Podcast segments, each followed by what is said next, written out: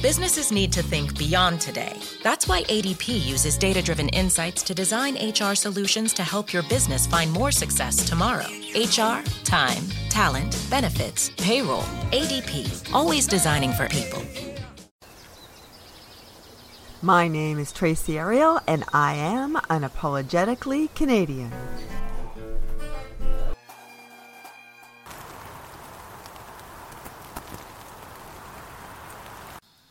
So, today I'm really excited to speak with Lloyd Whitesell. Lloyd and I have been friends for a while, but I'm interviewing him today because of his. Uh, he's got several books and a lot of. Uh, he's a really interesting um, doctor at in the Musicology Center at McGill. Um, Lloyd, how are you doing? Doing well. Thanks for inviting me. Yeah, it's awesome. I'm so happy to talk with you. Um, obviously, you're known for your um, book about Joni Mitchell, so of course we're going to talk about that. But before we do, can you talk a little bit about um, your body of work and what it has to do with identity? Because um, I was fascinated to see how many different ways you've managed to look at identity in in a body of work that's kind of diverse. sure. Well, so um, a little bit about me. So I got started as a pianist and worked with opera singers for a while when I was younger. And at some point, uh, I took a swerve and I went into uh, academic studies, so music history or musicology, as it's called sometimes. And then it was like, well, so what? What do I want to do? What is my intellectual path? And uh, first, I was really interested in how does music relate to other art forms like literature, because I had strong interests, and I've always been a book person, and so uh, there's a lot of cool theory of literature and narrative and how it's all constructed and how uh, you know how readers interact with books. And I thought, oh well, there's got to be something here for music too. So that was my first. Uh, that's where I headed first. Was this kind of cross art and theoretical take on operas, song cycles, and that kind of thing. But I was also uh, so as a gay person, I was interested because also in the humanities at the time when I was in grad school, there was a lot of uh, studies based on sexual identity, sexual orientation, as it impacts creative expression. So that was something that I really wanted. To, I thought, oh, I probably can say something about that, and it was a challenge. It was like, you know, there's, it's got to, it can't be in a direct way, you know, like uh, you can look to feminist scholarship for people trying to think, well, does, do, does someone's experience as a woman affect the kind of books they want to write, the kind of emotions they want to express, or how they interact with the world in a creative way? Same thing with queer people. So that's my first book that I published was a collection of articles. I wrote the introduction, co-wrote it with a friend of mine from the UK, and contributed one article, but it was on uh, these this question of you know the, from the perspective of so-called queer musicology. So that's one aspect of identity right there that still is. is still Which book was that? Just remind me of the title. The title is called Queer Episodes in Music and Modern Identity. So it's 19th, ah, okay. 19th and 20th century uh, is the period that that our contributors were looking at. Right. Yeah. But this is still so that was oh, kind of okay. that was kind of a new field back then, and so it was really exciting to you know kind of get in uh, when things were changing because musicology, before, you know, for a long time, musicology had been pretty conservative and stiff and stodgy, and so so there was a lot of a lot of back and forth within the field, you know, from the conservative side and from the people who are trying to say, no, we can talk about all these exciting political things and identity questions as well. It's not just about the notes. Um, so maybe I'll let you get a word in edgewise before. Yeah. no, I wanted you to talk about that because that is sort of the basics of, of everything, right? Because you are an academic um, you're you work for McGill. You are, I think you're assistant dean now of, of that department, right? Of the Schulich. Yeah, the, the exact title right now is vice dean. Vice dean. Okay. Vice that doesn't dean. mean assistant. Well, there's associate deans and then there's vice dean, but we don't need to. we don't need to get into semantics. what is a vice dean? Like why? Like why? Why is that? Because you specialize in a specific area, or like? No, it's what, really it's sort of like the the dean's right hand person. I mean, it actually didn't exist until last year because we're going into the bicentennial for McGill University, and there's going to be a lot of uh, the dean was going to have to do a lot of uh, working with donors and doing traveling. Except what happened, of course, was COVID. so I have, I haven't been I haven't been doing you know the bicentennial support. I've been doing COVID support, and, and but you know that's just the way it works out, right? yeah. Well, yeah, yeah. You, well, this year things have changed for almost everybody. I mean, that you, you just got to go with the flow. I mean, you got to go with the flow. no one can. Yeah, exactly. But uh, no, so it, what I was really interested in seeing, um, it, obviously, um, you also have a book called The Wonderful Design, which is which is again, how does that appeal? Like, this was this was more almost fashion rather than music, wasn't it? Well, the topic is glamour in music. So I uh, what I'm looking at there is actually film. So film musicals and Hollywood film musicals. So the nice classics with Judy Garland and Gene Kelly and Fred Astaire, uh, but also up to the present, so up to Dreamgirls and La La Land and that kind of thing. So, but the so this is not so much about identity as it is about style, but it's uh, I develop a concept of glamour that applies to the visual as well as the sonic. But there, so many theorists, when they talk about glamour, are only talking about uh, the look or maybe the you know maybe the material objects like what it, things are made of. But there's a lot that's just in the, the you can get a sense of glamour from a, a sound. And so that was my challenge there was how do you talk about that? And what kind of emotions can be packed into a glamorous sound and a glamorous look that's interesting because you've taken what is really a stage sort of idea um, I mean, it's been covered in so many different ways, and then you pulled in an entire different sense, and then expanded it. So, can you give me a, us an, a little idea of what your, um, basically, what what do you think? How do you think people, composers do that with music? I mean, what it, because you're talking about mood in many ways, but it's more than mood. Yeah, it's kind of yeah, you're right. It's in between mood, it's in between emotion and technique in a way, and so uh, it's like there's this idea that uh, um, that came up in a British writer. He talks about structures of feeling. So, in other words, emotion sounds like it's just a soft thing and it's intangible and subjective. You can't really, it's hard to relate from person to person. But people in similar experiences or in in similar similar social situations can relate to certain structures of emotion. And in a way, you can talk about glamour as structuring your feelings in a certain way, because it's oh, it's uh, waking, it's arousing uh, fantasy, arousing desires, you know, so that you know, like here's a glimpse of paradise, you know, here you have the illusion that you can get to it for a temporary moment, and all of the you know you imagine yourself being a better person just by looking at this glossy photograph or mm-hmm. yeah. Sorry did you want to say something? No i was just going to ask you if you can give me an example. I wanted to give you ask you if you can give me an example in, in an actual specific song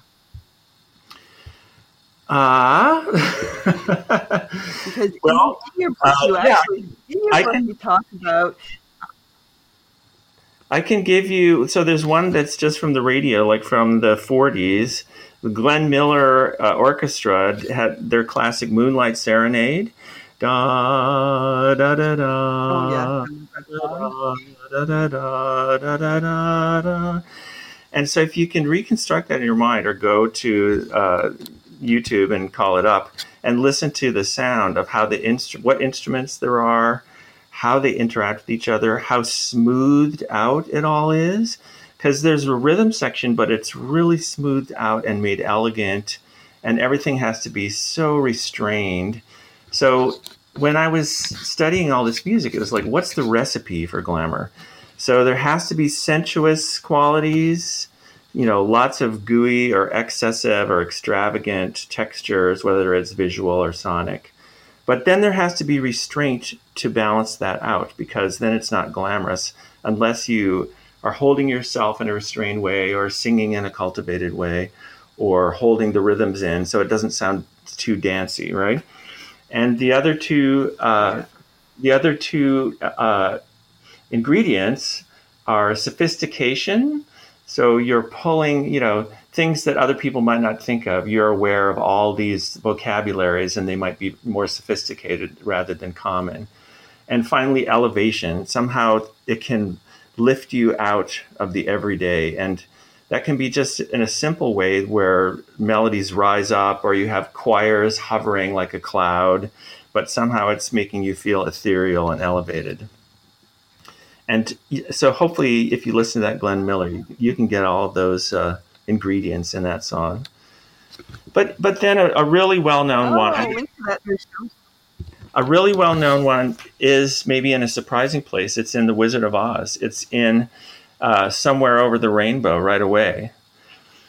And if you remember oh that gosh, you know, you're in a real you know setting, the farmyard, but then uh, Dorothy is thinking, you know, what if I could be you know over in that other land? And so the sounds that come out of her throat and the sounds that the orchestra uh, call to mind, they're all glamorous. So it's very surprising. It's like it doesn't fit in that world because she's she's she's picturing utopia for us through her singing. Oh, that's an interesting uh, element as well. Um, I'll definitely put the um, Moonlight Serenade into the show notes though, because I think that that song is uh, it, it, it appears in so many pop, so many instances of pop culture, and always in order to bring the glamour to it. So um, yeah. I, I, it's one of those songs that, although it was written in the '40s, it still has a, a really current presence. Yeah, isn't that funny? It just and, uh, enduring. And it just even for, you know, those of us that weren't around, you know, it just brings it brings up this picture from that time. Yeah, exactly. Big bands and um, you know, yeah. uh, t- dance couples and all that kind of stuff. You know, it really does. Uh, it does. It, I mean, you're right. It, it sort of hints at glamour. Uh, that's a really uh, I'm very happy you spoke about that one. It's really, I, was, I don't know what to expect because you've done so much. I mean, I love the picture you sent me um, because uh, because you are one of the foremost academics now on Joni Mitchell because of your book took a different look at at her in that you actually looked at her work from a musicology sense. Sense you actually talked about why her how she used music in a different way to show the kinds of things that she was pushing for almost as an activist.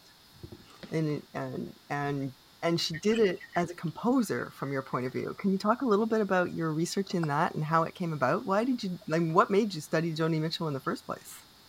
Well of course i was a fan at you know starting as a fan but then um, you know even when i was a little piano student uh, in conservatory and uh, you know with my roommate we were listening to the album Blue and grooving on it and getting all you know sort of you know melancholy and uh, you know because we were we were trying to learn how to be musical. We were trying to learn how to be performers. And here was this amazing songwriter who just projected so directly all these emotions. So it was part of that kind of training.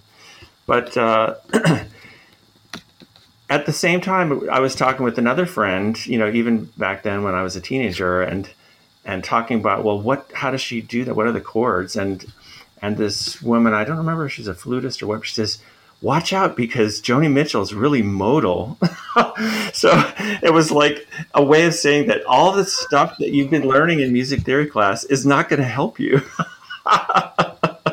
like she's not, she's not doing she's not doing the same thing that Bach, etc., were doing because she's doing something modal. So that sort of must have stuck in my head. And then later on, when I went into you know academic academic music scholarship, then I realized, oh wow, I want to figure out what she is actually doing. How does she get those amazing effects, and what makes her distinct? What makes her different from other songwriters of her time? And then, as I uh, was also getting, you know, sort of uh, engaged with feminism, then I realized like no one's writing about this woman. I mean, the books you could find were biographies, they were gossip, you know, they were maybe cultural studies of her impact, uh, you know, as a cultural figure. But there wasn't anything on her as a composer, as like what is it about her songwriting? Except you could find little things from guitarists and more specialized magazines, you know, about her alternate tunings and that, uh, instruments and that kind of thing. But it was really not very much out there. And so I thought, wow, I have something to contribute here. And I'd like to just do a picture of her, what she's doing with her lyrics and music, and what are all the tools that she's exploring. And so that's what I, you know, took. Uh, that was my project in that book. It's like, what are the different aspects, and what you know, harmony was a big thing. That was one. That, that's one of the very uh, aspects that make her very distinct.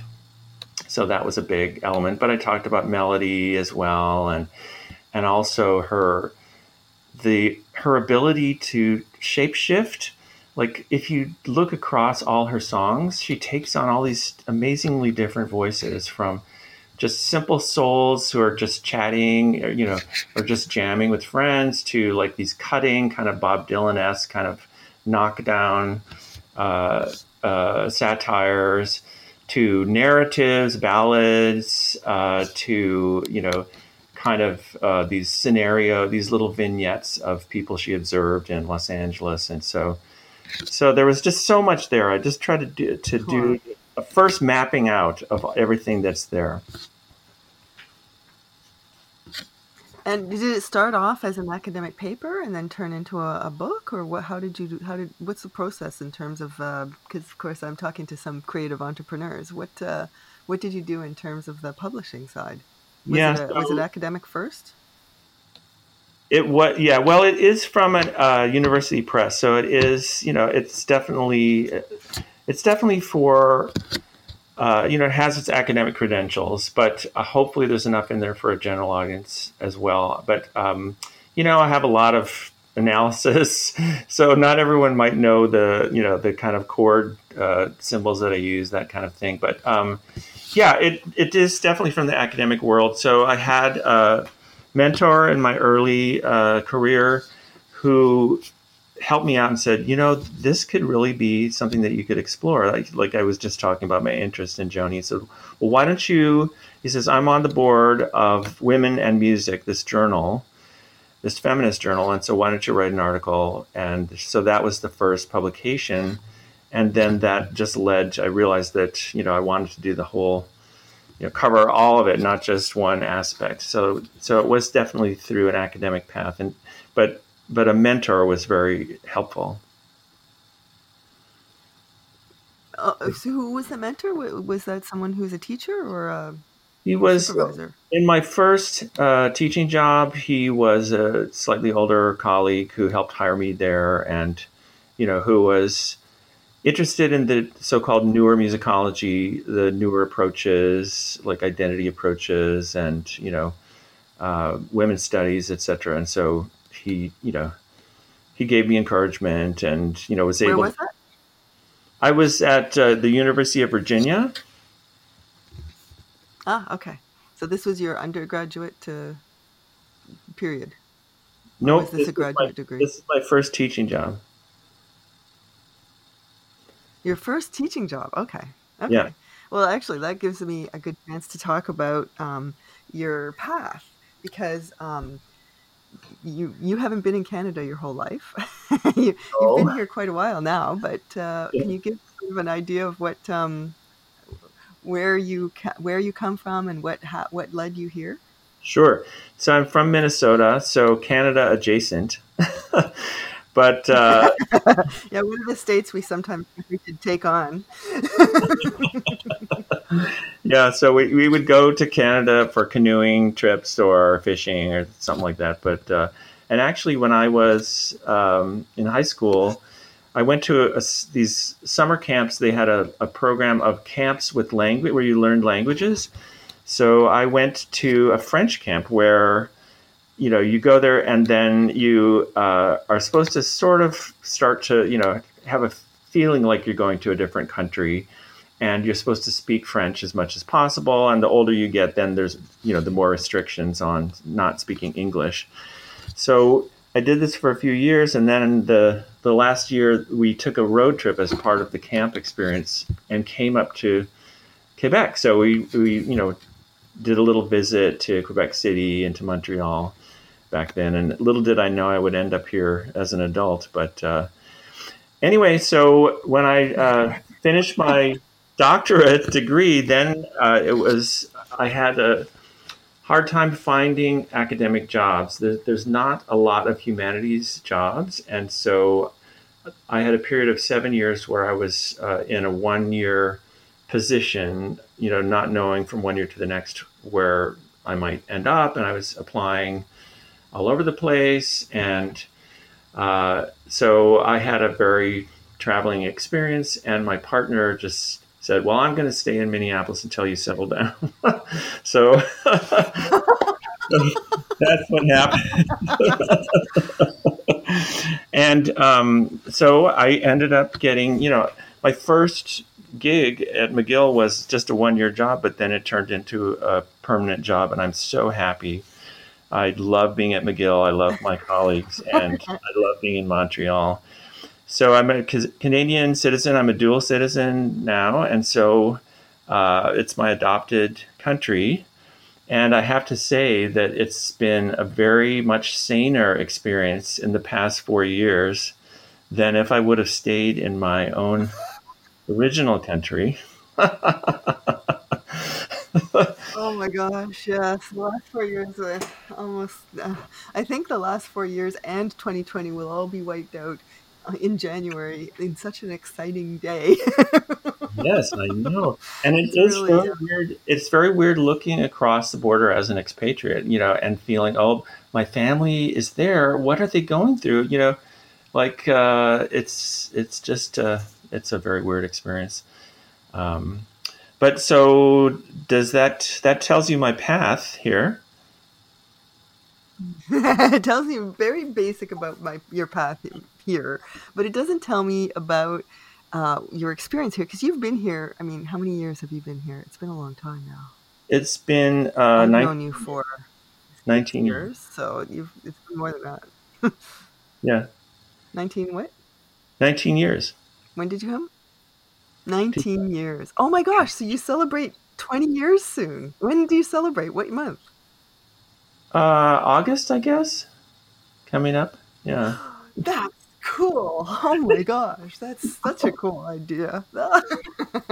I didn't get a chance to tell you uh, to ask you a little bit about um, how your identity has changed since you've moved here, and like what um, my my usual question is, um, what kind, what what's your biggest success, and then what's your biggest failure? So thinking about that and your your path in Canada, can you talk a little bit about your experience since you've come here and and and and doing a career that's actually very difficult to follow in Canada as well. I mean, there's you know, there's there's no doubt that in the last 20 years things have changed for people with a with a gay identity by itself, but people studying, I mean, you're you are putting out your ideas all the time publicly. Mm-hmm. So can you talk a little bit about about your successes and failures on that level? Wow, that's a lot of questions, all in a big. I have to try and. Big question. It is. I have to try. It gives you an opportunity to really talk about what you want. I I see. Yeah. Well, I can. You know, my biggest failure is a long time ago because I was on track to be a performer. I thought I was going to have a career as a performer, and I had a performance injury, an injury in the in the course of performing, which then there were implications, and you know, kind of screwed up that you know career path. And at that time, Okay, hold on, Lloyd. What kind of perform? What kind of performer? Piano. What What were you doing, and what was the degree? So I was a pianist, and I was still in, uh, you know, my undergraduate degree, but I was working as a accompanist, so uh, collaborative with singers mostly, although other instrumentalists as well. Uh, and so that just means gigging around and going to different pianos that you're not prepared. You know, like every piano is different, the touch is different. Sometimes it's stiffer. Uh, and so I strained a muscle, and then that led to complications. And uh, so, you know, injuries. I mean, performance injuries is the science has been getting better, but at that time there was weren't a lot of people who were studying uh, performance injuries. You know, just think of sports medicine, but if you're talking about arts medicine, it was pretty, you know, it was rudimentary, at least where I was. If I was in New York City, that would have been a different case, maybe. But uh, so then I had to just sit and take some time off and figure out, you know, this is a life change, and what am I going to do? And that's when I eventually, but it took me a while, decided to go into scholarship and academia rather than the performing arts. So that was a big, I mean, it was, uh, I don't know, it's not a personal failure so much as just an obstacle that happened, you know, that I had to deal with uh, and recover from and figure out. Uh, and of course, you know, trying to figure out in the midst when you're totally depressed is not, and you can't think straight. That's a, like an, another layer to it. So, you know, I had to get through the depression before I could make, you know, some some good life decisions after that. But I'm really happy with what I ended up doing uh, because it sort of brings together the performing side, the creative side, and the bookish analytical side. And you know, as a teacher, you get to stand up in front of people and and be you know pretty performative a lot anyway. So, so that's very rewarding, I find. Oh, okay. That's a fascinating um, path. And that was when you were in Virginia, was it? Where nope, that was when I was a little pipsqueak and just uh, in my undergraduate. So then after that, I had to decide to go into grad. I had to go into grad school in musicology, and then I got my first job at Virginia. Oh, okay. And so where was that? What school was it? University of Minnesota. Oh, that was in still in Minnesota then. Okay. Wow. Okay. and so so your path has been um, kind of complicated up until then, but then since then, it, when you look at um, at least your online bio and you look at all the different books that you've done, they all seem very connected. Can you talk a little bit about how you've turned like your favorite success in this process? In my uh, work, you mean? I mean, so. Yeah, in terms of work. Well, I guess just. I'm just glad I stuck to it because it was hard when I was first applying for jobs, and I was really, un- it was very uncertain to know how accepting different places would be of queer musicology, for instance, or of any of the new musicology like women's studies, etc. So, uh, you know, I, I, knew people that were uh, open minded, progressive, whatever you want to say.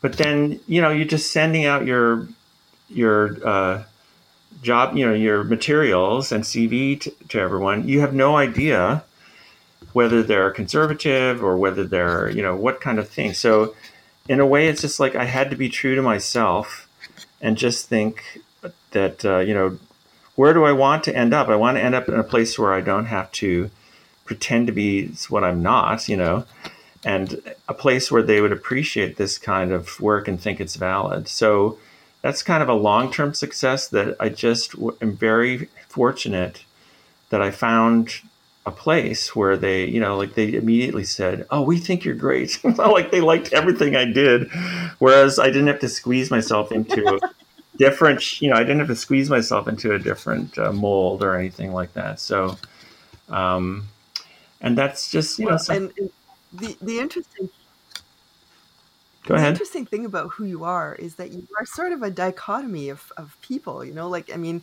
you are, your, your, your work and your passion is really obvious and it's, and it's out there and it's, and, and it's, um, um, breaking barriers in terms of what people think. Because you're breaking barriers on the music side in, in that you're bringing the uh, rigors of an academic study and and and composition to um, ideas that are really popular and and not necessarily uh, evident. You know, like Joni Mitchell's career. I mean, nobody else could have thought about that. Mm. you know, when people think of Joni Mitchell, they don't necessarily think of composer, great composer. You know, and that's the right. that's the theory that you gave us. Right. And and also if, uh, my listeners don't get to meet you, but I've known you for years, and you're, I mean, you're one of the most conservative types that I've ever met, and you know, in terms of, um, you know, you're quiet, you're you're relatively, um, you know, you look like a teacher from McGill, whatever that would mean, and yet you're studying, and yet you're studying. Um, glamour and and uh, really um, extreme visions of what it means to be gay in the world. And so, how do you balance those dichotomies? You know. Well, I mean, I guess what what I try to hold the idea of being true to yourself is something that I try to foster in my teaching. In other words, like I don't want to, I don't want to. I would like to see what people come when they want to study with me, like what did they bring? What are their interests? And if I have something to give, how can I foster their own individual search? You know, that's what's important to me instead of because when I was younger and I was getting advised on what graduate schools to go to, people told me stories of where they wanted to do something, but they went to an Ivy League department where they were not allowed is like, no, that you can't do that, or that you have to wait and write two books first before you get to do what you really want to do. So that just, uh, oh, I mean, isn't that just like, isn't that terrible? That's like a cycle of abuse, is what it is. You know, it's like, well, what do you? It is. What is what is the life of an intellectual? The life of an intellectual is like you you're given a gift and you should be able to to to uh, explore that gift and foster it. So um, so that's the way, I mean, at least in my intellectual explorations, I feel very adventurous. Maybe in my personal. maybe when you look at me, I, am not, I'm not flamboyantly weird or anything or bohemian, but uh, but I try to challenge my students to to think differently and to you know to not you know, I mean one of the lessons of gay experience and you know the um, an analysis of gay experience is being aware of the norms and how norms can damage you. Like the norms are invisible often but they're you can feel them you they're pushing you to a certain way and for some people it's harmful you know for a lot of people it's harmful but for some people they they can tell it's like you're pushing me in the wrong way. So I feel like that happen that can happen in, in the life of the mind too. Oh, how interesting! So that's how, um, yeah. So, so from for you, it's a an intellectual rigor and making sure that people do what they actually are are here to do. Yeah, and be, but also be open minded. In other words, like, so there's the norms, but there's also the margins like I just think that there's a lot of fun stuff going on at the margins. So that's where, always where I'm drawn to.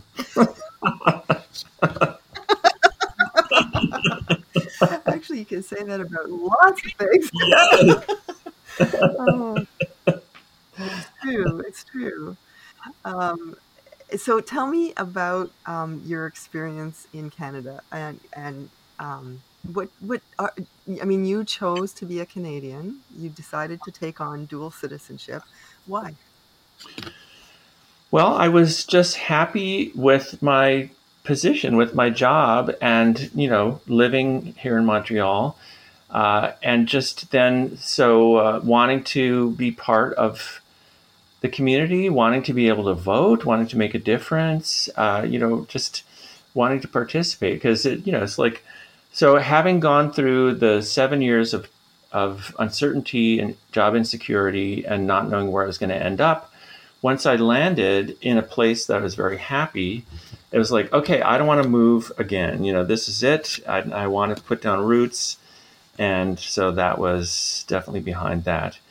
And plus, it's just, you know, there's so much to learn culturally uh, in Quebec and in Montreal because, so look, I'm at the, you know, an Anglophone institution in French speaking Quebec, in, you know, Canada. and so it's like these layers of, you know what I mean? Like layers of politics, layers of cultural exchange. It's just it's just been fascinating uh, to to kind of get get. Yeah. Well, I run a podcast called. I run a podcast called Unapologetically Canadian in Quebec. I mean, yes, exactly. And, my, my... and I'm glad you're not apologetic.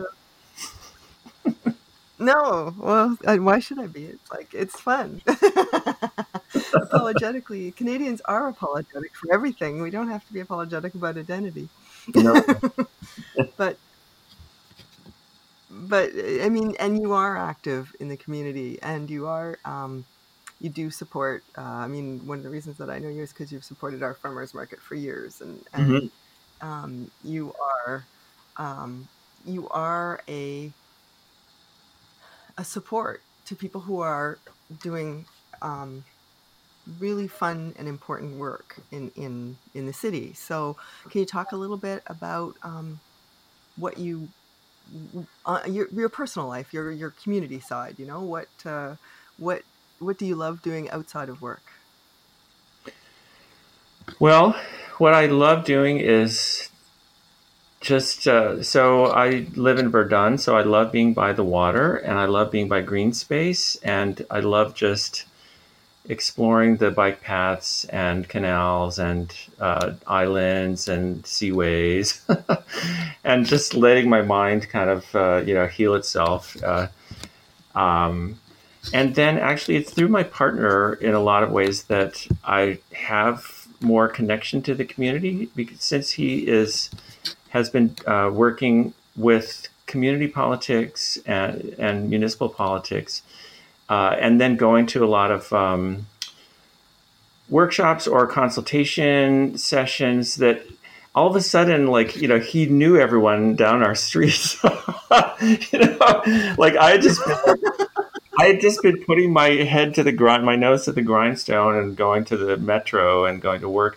And then all of a sudden, you know, it was like, oh, there's so and so, and oh, let's do a green alley, and let's you know green our alley and meet all these people, and there's the cat lady who you know rescues cats, and so so that was just a revelation. And I have to say, I cannot take credit for that. It really is, you know, been uh, my partner's been that kind of involved, and so I've been it, has been be- very beneficial for me to get involved through him as well. Uh, so yeah, but you chose to, to make it feel like a, a Not neighbor. all partners get involved with their projects. yeah, yeah, yeah, yeah. You know, you, you chose to get involved. Yeah, yeah. You, you may not have led the project, but you actually have. You're always there. You're always working. I mean, it's a you, you, you do participate. Well, thanks. You're very, Thank you. you're very, uh, you're giving me good strokes here.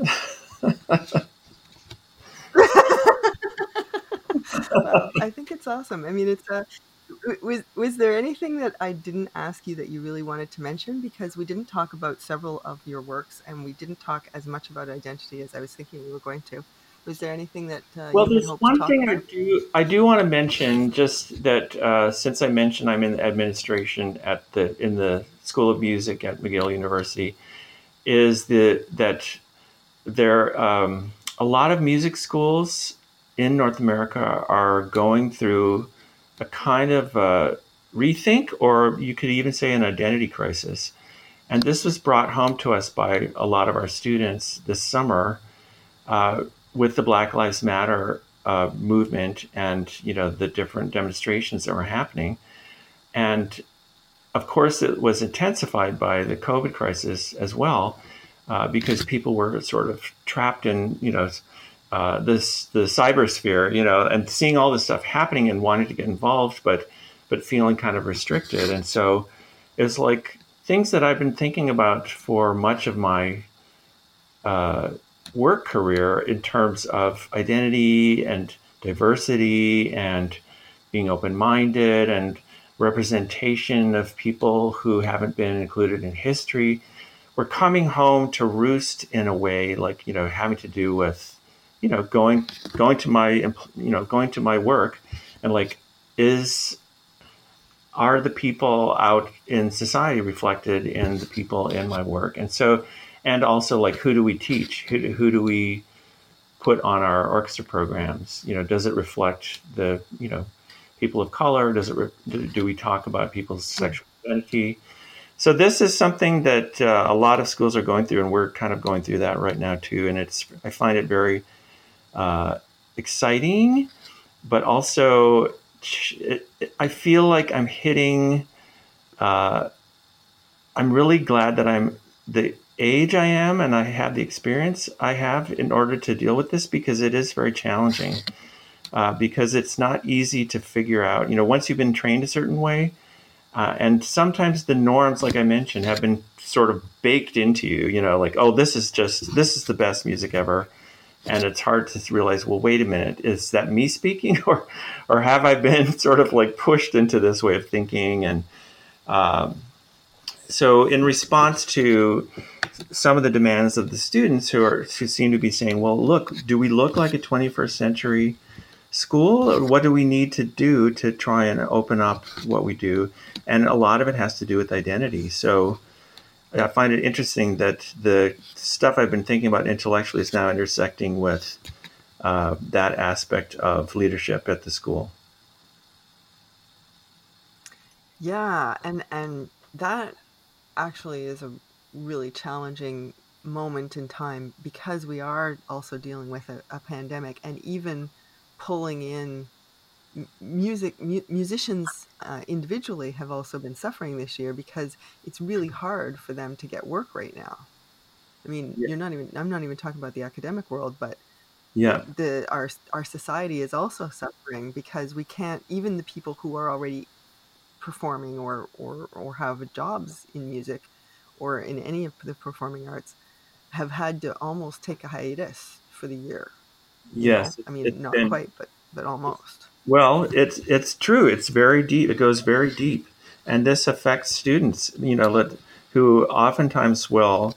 That's part of their income, is being able to you know do these. Uh, you know, performances as they're going to school, and then that is just taken out from under them. So it's like, aside from all the other uncertainties, there's that added level of anxiety.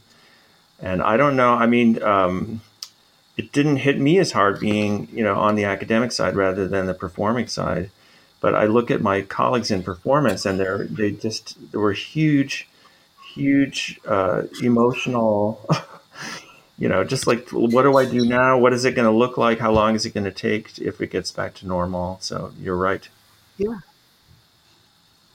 Yeah yeah. And it's and and so to change an institution which is already like changing a big ship while you're also facing such society society as itself is almost in an identity crisis now too.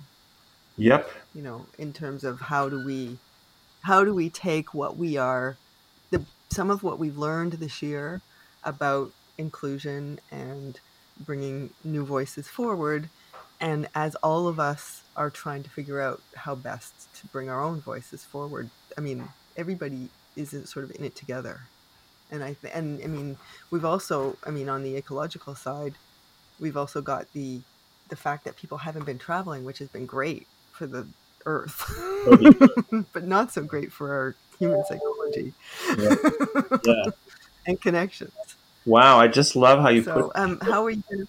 I love how you put that. Uh, bringing new voices forward, and we're all in it together. Those are just really great things to keep in mind. Yeah, well, I mean, that was your, that's what I got from what you said. So we're, we're playing off each other. Thank you very much. Um, I, I didn't have any other questions. I'm really, really happy to um, be able to to to uh, present your work and to get to know you. I will put some links to some of your books into the show notes. Great. Um, and uh, thank you very much for your time. Thanks so much, Tracy. I look forward to seeing you in person when we can do it. Yeah, me too.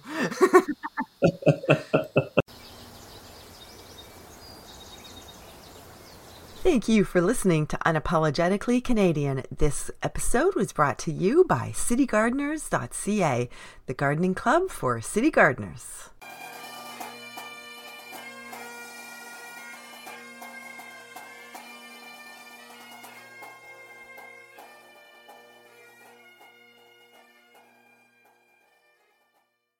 Lucky Land Slots asking people what's the weirdest place you've gotten lucky? Lucky? In line at the deli, I guess? Aha, in my dentist's office.